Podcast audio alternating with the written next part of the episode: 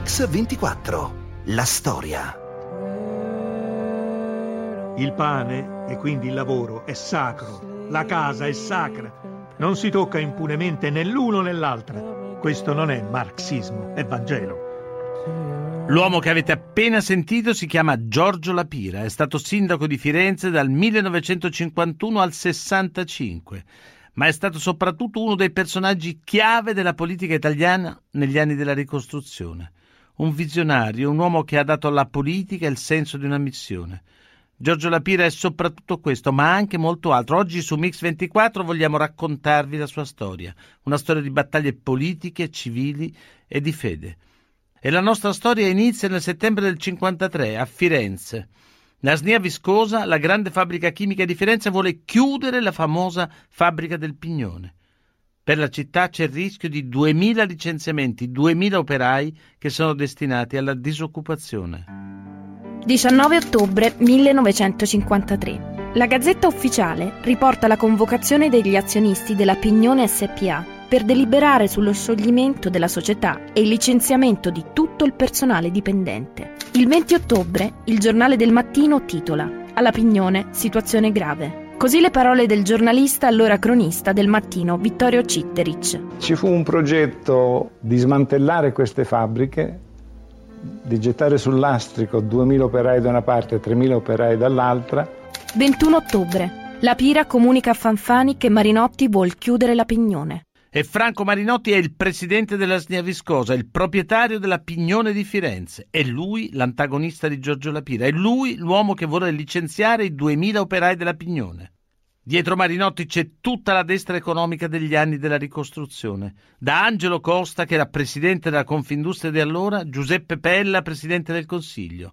È questa la squadra contro la quale combatte Giorgio Lapira, una squadra convinta che per il Pignone non ci sia altro da fare, non ci sia un'altra soluzione, è necessaria la chiusura. Queste le parole di Giulio Andreotti. I conti eh, del loro bilancio veramente portavano a una necessità di chiusura. 22 ottobre 1953. Partono i primi 1750 licenziamenti. Marinotti rifiuta un incontro con il sindaco per impellenti impegni in Francia.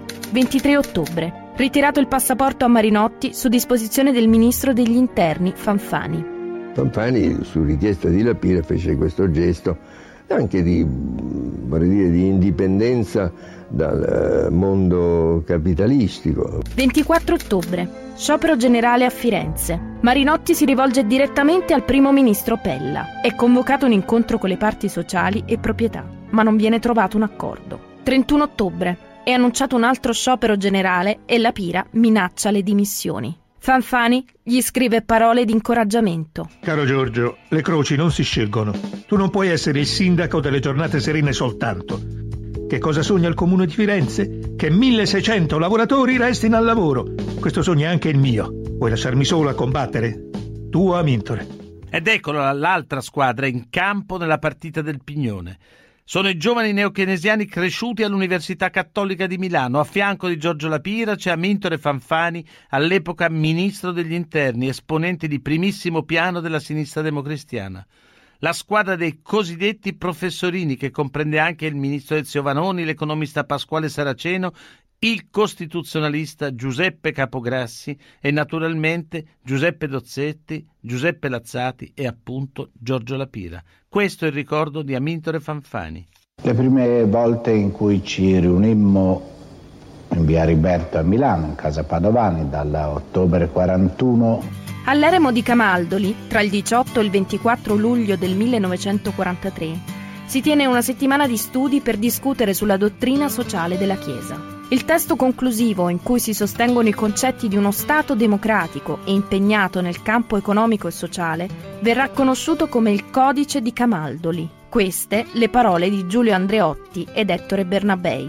Il Codice di Camaldoli è un testo fondamentale per riuscire a capire quello che era eh, poi un indirizzo che il gruppo di cattolici avrebbe preso nella vita politica dopo la liberazione. Si preparavano le elaborazioni di un futuro assetto dello Stato italiano e soprattutto di un'organizzazione futura dell'economia per disegnare quel sistema di economia mista che permise all'Italia di diventare il quarto tra i sette paesi più industrializzati del mondo.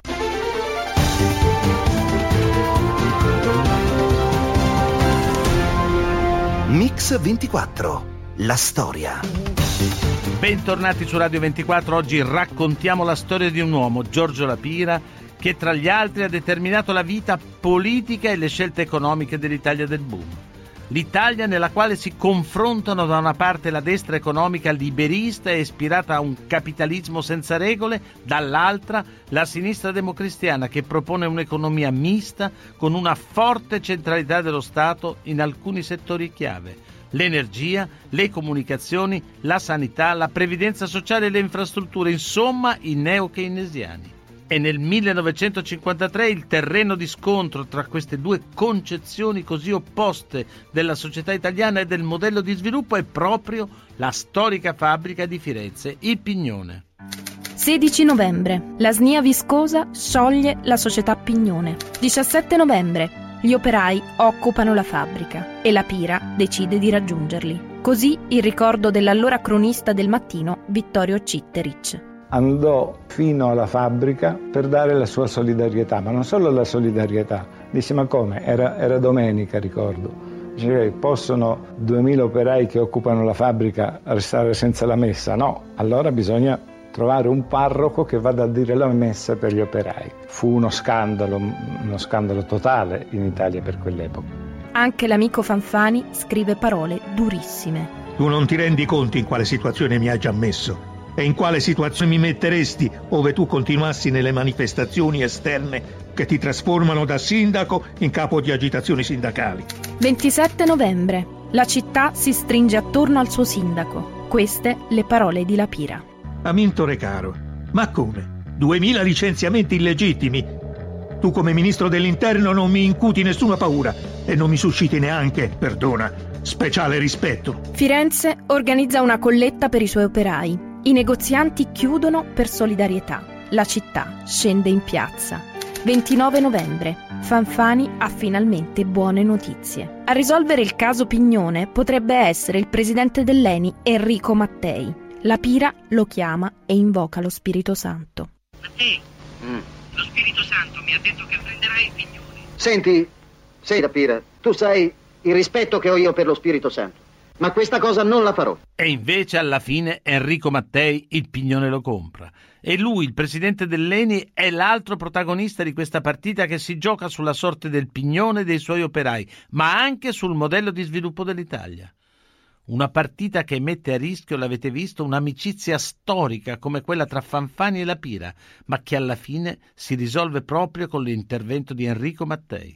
30 dicembre 1953. Viene costituita la società Nuova Pignone. Con il 60%, azionista di maggioranza diviene Leni, attraverso la controllata Agip. Queste le parole del presidente del Nuovo Pignone, Gianni Fogu, dal 1976 al 1980.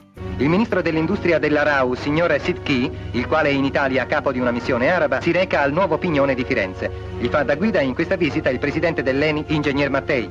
Mattei presenta al ministro nigeriano il sindaco di Firenze, professor Lapira, che lo accoglie con la sua abituale esuberanza. Le intuizioni politiche profonde che sono alla base, diciamo, del salvataggio. C'è un rapporto organico fra lavoratore e fabbrica, questa è l'intuizione profonda di Lapira. E questa, diciamo, la sfida di Lapira contro un sistema che voleva uccidere una fabbrica senza alcuna verifica circa le potenzialità di questa classe operaia, di questo mondo di tecnici. Una grande vittoria per Lapira e Fanfani. Così il ricordo di Ettore Bernabei. Fanfani, accompagnato dal nuovo presidente dell'ENI, professor Boldrini, inaugura una nuova sezione dello stabilimento di Firenze. La nuova Pignone, quando è stata privatizzata a metà degli anni 90, deteneva un contratto pluridecennale di manutenzione di tutto il sistema di estrazione e distribuzione del petrolio della Russia, un valore economico e strategico incalcolabile. Dunque lo avete sentito, il pignone da fabbrica sull'orlo del fallimento diventa un motore essenziale dell'economia, un simbolo fino alla sua nuova vendita. Un simbolo, una società con commesse miliardarie. Quella di Lapira, insomma, è stata un'intuizione quasi profetica, una delle tante che hanno contraddistinto la sua vita eccezionale. Ma chi è allora Giorgio Lapira? Cosa rimane di lui, della sua figura di sindaco di Dio? Per capirlo torniamo là dove tutto è cominciato, a Pozzallo, in provincia di Ragusa. È qui che Giorgio Lapira nasce il 9 gennaio del 1904. La madre di Lapira è Angela Occhipinti, sarta. Il padre Gaetano è amministratore dei beni dei marchesi tedeschi. Giorgio è il primogenito. Nel 1913 viene mandato a studiare a Messina. Studia ragioneria all'Istituto Tecnico IACI, dove conosce Salvatore Quasimodo, così lo storico Luigi Rogarsi. D'estate, tutte e due, uscivano per piazzare la merce o riscuotere i crediti. Andavano a Cosenza, a Catanzaro, a Siracusa, a Catania. La pilla riscuoteva i crediti delle ditte e, e Quasimodo piazzava merce. È un'amicizia che durerà nel tempo anche quando uno sarà sindaco e l'altro poeta, premio Nobel nel 1959. Insieme fondano un giornale letterario, il nuovo giornale letterario di Messina. Questa la ricostruzione dello storico Luigi Rogarsi. Si interessarono di futurismo, di nazionalismo, di fascismo, un po' tutto. Però in questo ambiente la fine è diventato ateo. Venendo a Pozzallo d'estate, insisteva che si togliesse il crocifisso dalle aule. Una crisi spirituale che si risolve con una conversione. Queste le parole di Giorgio Lapira. Vivissimi ricordi mi turbinano, mi opprimono, mi fanno estasiare. La spiaggia è di un'immensità molto severa. Se tu mi vedessi assorto, vicino al mare, specie quando come ora c'è la luna, Dio mio, la vita com'è strana. È il ritorno all'adesione vera e sincera al cattolicesimo, nella Pasqua del 1924. Così il ricordo della nipote Suor Fortunata Angelino. E mia mamma allo zio Giorgino raccontava tutto la famiglia, come andavamo noi, il lavoro di mio papà e lui diceva Peppina non ti preoccupare, confida nel Signore, la provvidenza ti aiuterà.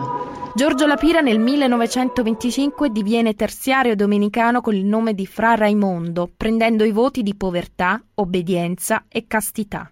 Comincia a studiare giurisprudenza. Nel 1926 da un piccolo paesino della Sicilia, La Pira è approdato in una delle capitali europee della cultura e anche della cristianità.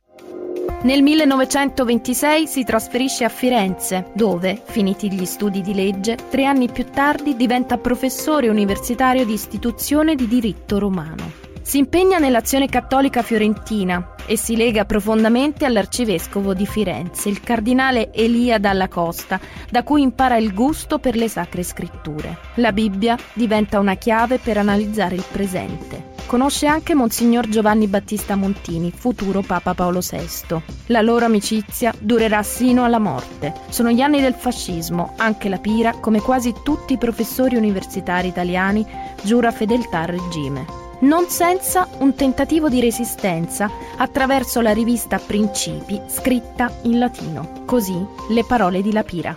Era un supplemento della rivista Vita Cristiana, ascetico-mistica, con lo scopo, lo dice il nome Principi, di indicare a noi, ai cattolici e agli, a tutti, che la dottrina fascista e nazista relativa al razzismo e relativa alla guerra era strutturalmente anticristiana.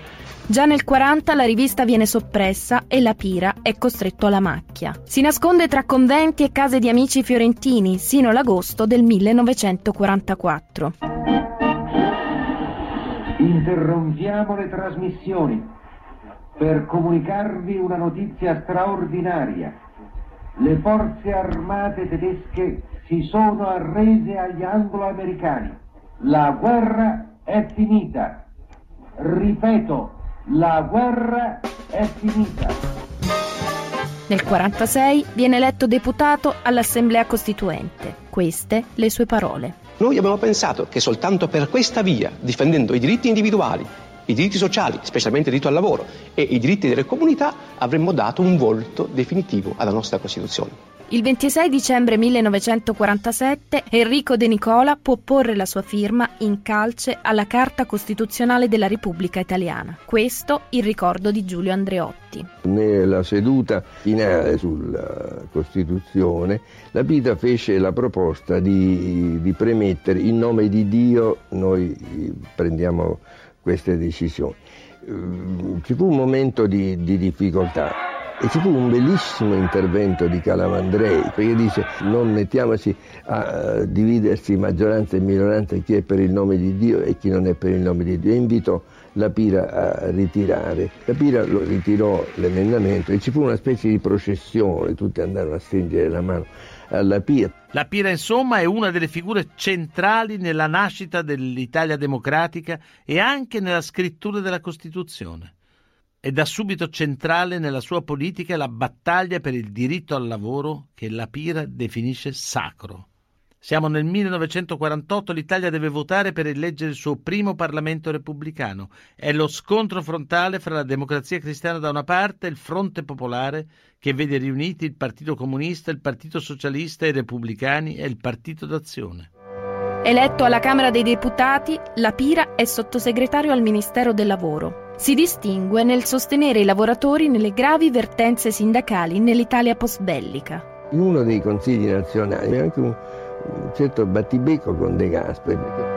Nel 1950, proprio per contrasti sul programma economico, si dimette dal governo. È lo stesso periodo in cui Dossetti rinuncia definitivamente alla vita politica e si ritira in convento. Così il ricordo di Ettore Bernabei. Da quel momento la Pira diventa, diciamo, un po' il corifeo di questo gruppo di giovani innovatori. È proprio intorno all'idea e ai progetti economici e sociali dei professori della Cattolica di Milano che si articola il nuovo progetto politico, economico e culturale della democrazia cristiana.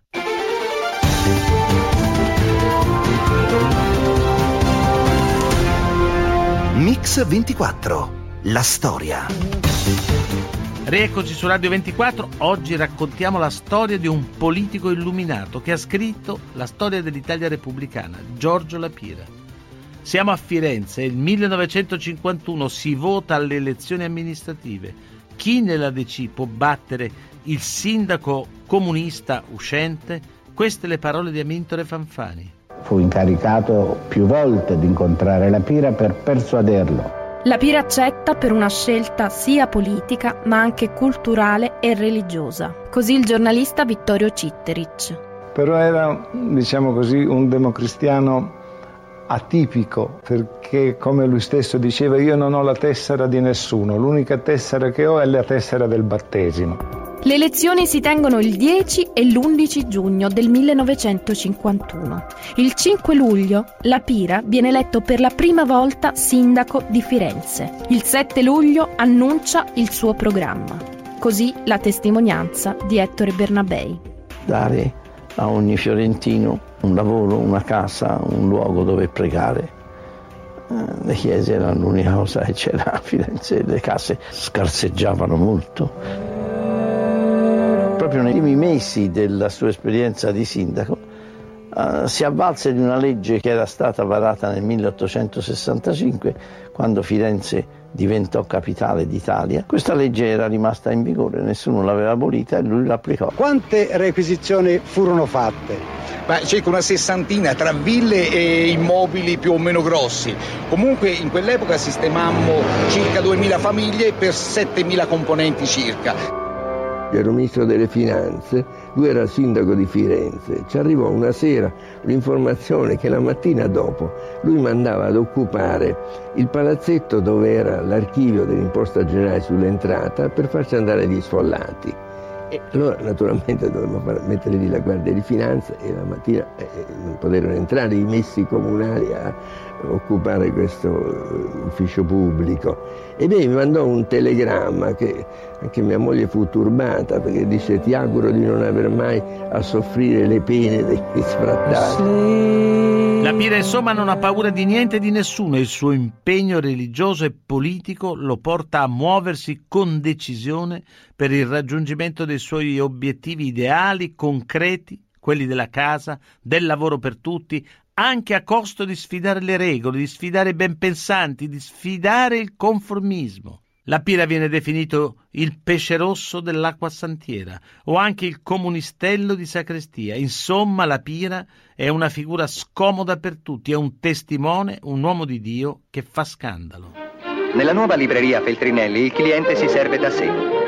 Fra i clienti il sindaco La Pira. Lui ebbe degli attacchi feroci da tutta la destra economica, dal giornalismo ufficiale e anche difficoltà nel partito della democrazia cristiana. Il sindaco La Pira forse pensa che prima o poi qualcuno dovrà risanare il deficit del comune e questo pensiero lo diverte. Il deficit ammonta a 44 miliardi. La notizia ha suscitato grande scalpore. L'unico tranquillo e imperturbabile è il sindaco. Come sta la faccenda dei debiti, dei debiti del comune? Debiti? Ma guardi, l'unica responsabilità che io ho e di non aver fatto i debiti adeguati per la mia città. Ne vuole una prova? Milano. Al primo gennaio 59, sa quanti debiti aveva? 149 miliardi, 350 milioni. Ne vuole ancora? Torino. Per alcune cose la Pira era inquietante. La Pira, per esempio, sosteneva che se una cosa è giusta, uno la deve fare comunque, e questo benissimo come tesi, ma se una spesa è giusta, uno deve farla, ma se non hai i mezzi... Non è che noi facciamo debiti per peste da ballo, eh. Allora, i debiti ci sono o non ci sono? Ci sono, purtroppo sono pochi, perché noi ne abbiamo soltanto 39 miliardi. Ah, soltanto? Se fai il confronto con Milano 149, Torino Sì, sì, 164, allora- e allora sono una sciocchezza. Una sciocchezza, io sono responsabile di una sola cosa, di non aver fatto per la mia città i debiti che le altre città hanno fatto per il loro incremento. Grazie, sono imbecille. Grazie. Ossia è imbecille chi risparmia. Ma quali furono i risultati di questi debiti? In questo periodo Firenze rinasce. Si costruiscono i ponti distrutti dalla guerra. Viene creata la centrale del latte, il nuovo teatro comunale. Migliorano i servizi idrici, tranviari e della nettezza urbana. Questo il ricordo del dirigente del Partito Comunista di Firenze, Luigi Tassinari. Lui fece le famose case minime, cioè che in due o tre punti della città che dettero finalmente la casa a chi non ce l'aveva. La sua posizione spaccò anche la sinistra. eh. Quando si trattò di votare, eh, alcuni votarono a favore. Giorgio Lapira si trovava come al solito in Palazzo Vecchio allorché ci siamo recati da lui per porgli la domanda del signor Enrico Salvadori di Arezzo. Qual è la migliore realizzazione urbanistica concretata a Firenze in questi ultimi anni? Ci accoglie il cinguettio dei Canarini che accompagna ogni giorno il lavoro dell'onorevole Lapira. Per rispondere a questa domanda bisogna fare una visita all'isolotto, che si trova lungo l'Arno di Rimpetto alle Cascine. Un grande fatto urbanistico, culturale e politico. Il quartiere satellite dell'isolotto è costruito con i finanziamenti stanziati per il piano Ina Case ideato da Fanfani. Queste le parole di Enzo Mazzi della comunità Isolotto. L'isolotto nasce nel 1954, il 6 di novembre. Furono distribuiti i primi mille alloggi e chi venne ad abitare queste case? Erano meridionali in gran parte, immigrati, i neri di oggi, ecco, tanto per intendersi. Un sogno di accoglienza e fratellanza in un'Italia che cresceva e crescendo stava scoprendo i problemi dell'immigrazione interna. Anche questo è stato l'isolotto, un progetto urbanistico illuminato, quasi un ultimo argine contro gli scempi edilizi che di lì a poco avrebbero cambiato per sempre il volto delle città italiane. E quello dell'isolotto è uno dei progetti più importanti da sindaco di Firenze. Ma c'è anche un altro Giorgio Lapira, il visionario della politica. Queste le parole del segretario provinciale della DC dal 63 al 69, Ivo Buttini. I suoi obiettivi erano i poveri, erano la conversione della Russia ed erano la pace universale. Lui credeva a queste cose, la- lavorava su questa prospettiva. Per ottenere questi risultati che cosa faceva la Pira? inventava Firenze. Rullano i tamburi, sventolano i gonfaloni della città di Firenze che ospita un convegno dei sindaci giunti dalle capitali dei cinque continenti. Apertura dei lavori nel Salone dei 500 in Palazzo Vecchio. Le città capitali di tutto il mondo convenute a Firenze si ripromettono reciproca amicizia e pace.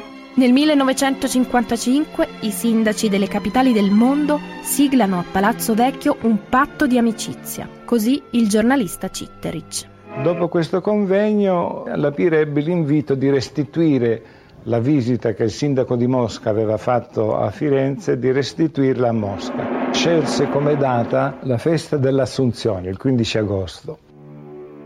All'aeroporto il rappresentante del Soviet Supremo gli dice professore domani dobbiamo andare al Cremlino ma a incontrare il Soviet Supremo e lui disse no purtroppo domani non è possibile perché essendo domenica io devo andare a messa. Allora lo facciamo lunedì questo incontro col Soviet Supremo, no lunedì è il 15, è il giorno per cui sono venuto, è una grande festa, l'assunzione per noi cattolici, la dormizione della Vergine per gli ortodossi, quindi non è possibile, devo andare in un santuario russo. Il terzo giorno al Soviet Supremo, ricordo ancora la frase che disse, signori, noi non siamo in due, eravamo in due basta noi, perché siamo in quattro, perché abbiamo anche gli angeli custodi. E poi, dice, in questo momento io ho invitato tutte le suore di clausura esistenti nel mondo a pregare perché questo incontro dia frutti di pace.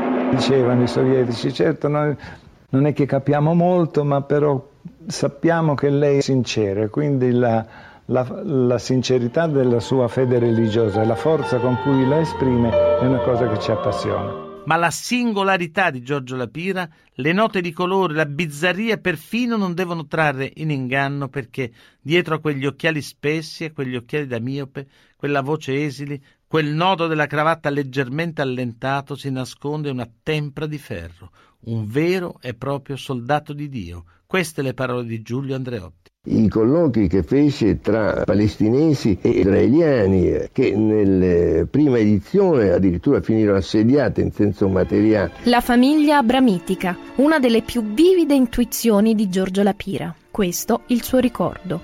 Una volta ne parlai con Nasser. Lui mi diceva, lei perché sempre si riferisce ad Abramo? Ma perché lei è, è maomettano, arabo, e deriva da, da Abramo. Io sono cristiano e derivo da Abramo gli ebrei sono, derivano da Abramo, è la, la medesima fonte. Firenze è meta di pellegrinaggio per personalità di tutto il mondo. E se per la visita dello Shah di Persia il sindaco si schiera con gli studenti che manifestano contro la repressione del regime di Teheran, per il re del Marocco apre le porte di Palazzo Vecchio. Queste le sue parole. Città come Firenze non sono dei musei, sono delle grandi esperienze storiche che la provvidenza provoca, destinate a rilanciare su tutto il corpo dei popoli e delle nazioni fermenti nuovi, atti a costruire, nell'epoca di pace in cui siamo entrati, malgrado tutto, una più grande civiltà cristiana ed umana. Siamo entrati nell'epoca della pace malgrado tutto. Questo è il pensiero di Giorgio Lapira, un pensiero che per molti all'epoca era la visione di un sognatore. Eppure la Pira crede tenacemente alla pace e come cristiano crede che sia compito dell'uomo lavorare perché la pace si faccia.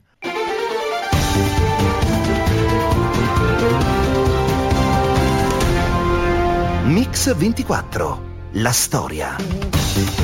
Giorgio Lapira è al suo terzo mandato come sindaco di Firenze. Dopo aver dato case e servizi ai suoi cittadini, ha trasformato Firenze in una città per la pace invita e ospita delegazioni straniere, fa incontrare nemici storici e crea aperture inaspettate in quella cortina di ferro che per tutti gli altri va considerata come un dato di fatto. Ma non gli basta, il suo sguardo si spinge fino a chi si dimostra chiuso al dialogo, fino a chi non crede che la pace sia l'unico destino dell'umanità. Nel 1965 per Giorgio Lapira la guerra in Vietnam è il pericolo principale per la pace nel mondo. È Amintore Fanfani a ricordare quei giorni in cui Lapira preparò il viaggio in segreto. Mi disse bisogna andare nel Vietnam. E io pensavo che immaginasse che qualcuno andasse nel Vietnam. Pochi giorni dopo, 18 o 19, Fui eletto presidente dell'ONU alla ventesima assemblea. Qui le Nazioni Unite, New York. Fu detto chi gli ha dato i soldi. Io conosco la persona di Firenze che gli anticipò un milione. Un privato. Starei per dire una privata, ma possiamo immaginare qualcuno di casa Mazzetti. Tutto ciò che è sottratto al, agli armamenti e, e devoluto ai paesi sottosviluppati è già un cammino. Dopo un viaggio avventuroso, la Pira raggiunge ai primi di novembre la capitale del Nord Vietnam, Hanoi. Mi disse Ho Chi Minh, eh, professore, guardi, si cessino i bombardamenti. Due, riconoscano l'FLN. Tre, applichino Ginevra 54. Quarto, dichiarino che si ritirano. Quinto, però nel frattempo iniziamo i negoziati. Da Vietnam non partiva e Ho Chi Minh gli disse ma lei quando parte? E la Pira disse quando lei mi dà i soldi per tornare indietro, non ne ho più. E Ho Chi Minh gli comprò il biglietto. Andai io stesso a New York, il presidente Fanfani ne parlò con il segretario di Stato Rusk. Così Mario Primicerio, che aveva accompagnato la Pira in Vietnam. La Pira, insomma, era riuscita a ottenere da Ho Chi Minh la sua disponibilità a trattare la fine del conflitto, anche senza il ritiro immediato delle truppe americane. Ma interessi di parte, interessi soprattutto americani, fecero fallire questo piano. Lo ricordiamo, siamo nel 1965, quindi a guerra del Vietnam appena iniziata. In quel momento i falchi dell'amministrazione Johnson premono per un intervento militare sempre più massiccio. E allora decidono di far filtrare la notizia del viaggio di Lapira e del suo incontro con Ho Chi Minh. Un piccolo quotidiano di St. Louis nel Missouri pubblica la notizia che Ho Chi Minh è disposto a trattare la pace. L'articolo fa infuriare il governo del Nord Vietnam che lo interpreta come una sua dichiarazione di sconfitta e a questo punto blocca ogni trattativa. Per arrivare alla pace, quella pace inevitabile, come diceva la Pira, ci vorranno da quel momento altri nove anni. Il 7 gennaio del 1973 a Parigi la delegazione americana e quella nord vietnamita si incontrano per firmare finalmente un trattato di pace. Se tutto questo si fosse verificato, sette anni non sarebbero stati persi, tristamente, perché sono morti 50.000 americani. C'è stata una spesa di non meno di, di, di 300 miliardi di dollari, pare. Insomma, un popolo è stato duramente sottoposto a martirio, perché pare che di vittime, secondo i dati americani, sono per un verso o per l'altro circa 3 milioni. Perché tutto questo? Dopo il 1965 la Pira non viene rieletto sindaco, ma non abbandona la sua battaglia per la pace in Vietnam. Nel 1972 accetta di ricandidarsi come deputato alle elezioni politiche per riconquistare il potere e la visibilità necessari per sostenere gli ideali per cui si è sempre battuto. La storia nel suo fondo, come gli oceani, è mossa da una tendenza irreversibile. E quella tendenza è, è la unificazione, in qualche maniera, eh, della famiglia abramitica. Ora, quali sono i problemi del Medio Oriente, quali erano ieri e quali sono oggi? I tre stati che devono, essere, che devono coesistere. Lo Stato di Israele, lo Stato palestinese, che va costituito, e, e, e gli Stati arabi. Una data, il 5 novembre 1977, sabato, di cui aveva già scritto nel 1942. Quando il Signore mi chiamerà in quel sabato senza vesperi che non conosce tramonto. Quella che avete appena sentito è l'ultima intervista di Giorgio Lapira del 1976. La sua carriera politica ormai è al tramonto. Lapira morirà di lì a poco, il 5 novembre del 1977. Fu esposto per tre giorni a San Marco, così il ricordo di Mario Primicerio. Questa folla perdita d'occhio in qualunque momento, in tutta la città di fatto. Tra i tanti, anche gli operai della nuova Pignone, la fabbrica per cui aveva combattuto negli anni 50. Giorgio Lapira è sepolto nel cimitero di Rifredi di fronte alla fabbrica del nuovo Pignone. Davanti una fiaccola con la scritta Pax Salam Shalom. Mario Primicerio, presidente della Fondazione Giorgio Lapira, amico del sindaco di Firenze. Ecco, abbiamo ripercorso nel nostro racconto la vita straordinaria di Lapira. A distanza di anni, cosa vive in lei del ricordo di Lapira? Ma soprattutto direi il senso dell'impegno politico che, eh, come disse Lapira, come scrisse Lapira subito all'indomani della, della seconda guerra mondiale, deve essere un impegno di umanità e di santità.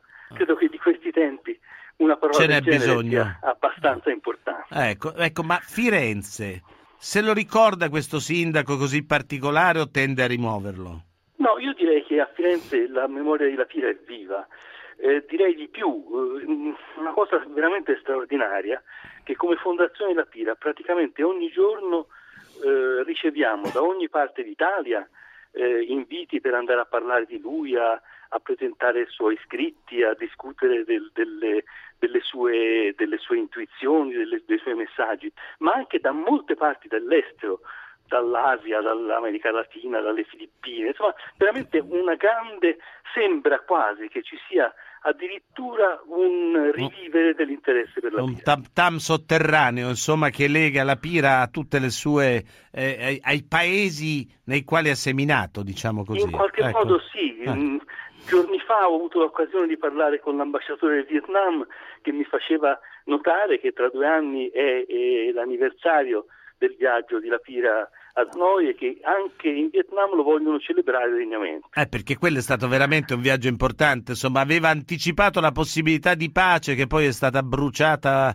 diciamo, volontariamente in qualche modo, no? Beh, diciamo sì, sicuramente in maniera un, un po' strana e purtroppo eh, alla pace si è arrivata o- con otto anni di ritardo E con tanti morti in più. ed esattamente alle stesse condizioni che la Pira aveva riportato da noi e che, e che io, un modesto portalettere, andai a, a riferire a Fanfani che allora era presidente dell'Assemblea Generale delle Nazioni Unite. Ecco, Renzi, il sindaco attuale di Firenze, si rifà spesso alla Pira, ma ha senso oppure è un uso un po' strumentale di una storia? Ma sai, io non credo che nessuno abbia il diritto di proclamarsi eh, unico rappresentante e quindi avere un marchio di autorità per dire se le interpretazioni che le altre persone No, danno non che, Lapira- non è che questo, non è che Renzi faccia questo, però insomma... eh, No, no, ma, ma- ma non mi sento io neanche di dire se... eh, certamente lui è persona che eh, ha fatto una tesi sulla Pira, eh. ha fatto una cosa che, che io non ho fatto quando, fatto- quando sedevo al suo posto nella sala Clemente VII, cioè di mettere dietro di sé una figura di Lapira, Mm. una fotografia di Lapira. Vabbè, quindi vuol Eh, dire che nel sindaco attuale il sindaco di allora ha una presenza. Ecco. Non c'è dubbio, poi Ah. eh, diciamo ehm, spetta a un giudizio politico il dire Certo. se eh, la- le sue scelte incarnano o meno. È un problema di azioni Lapira. fatte in concreto. Grazie tante. Grazie. Ringrazio Alessandro Longoni, Antonella Migliaccio in redazione, Alessandro Chiappini e Valerio Rocchetti che si alternano in regia e il nostro mitico stagista Manuel Guerrini.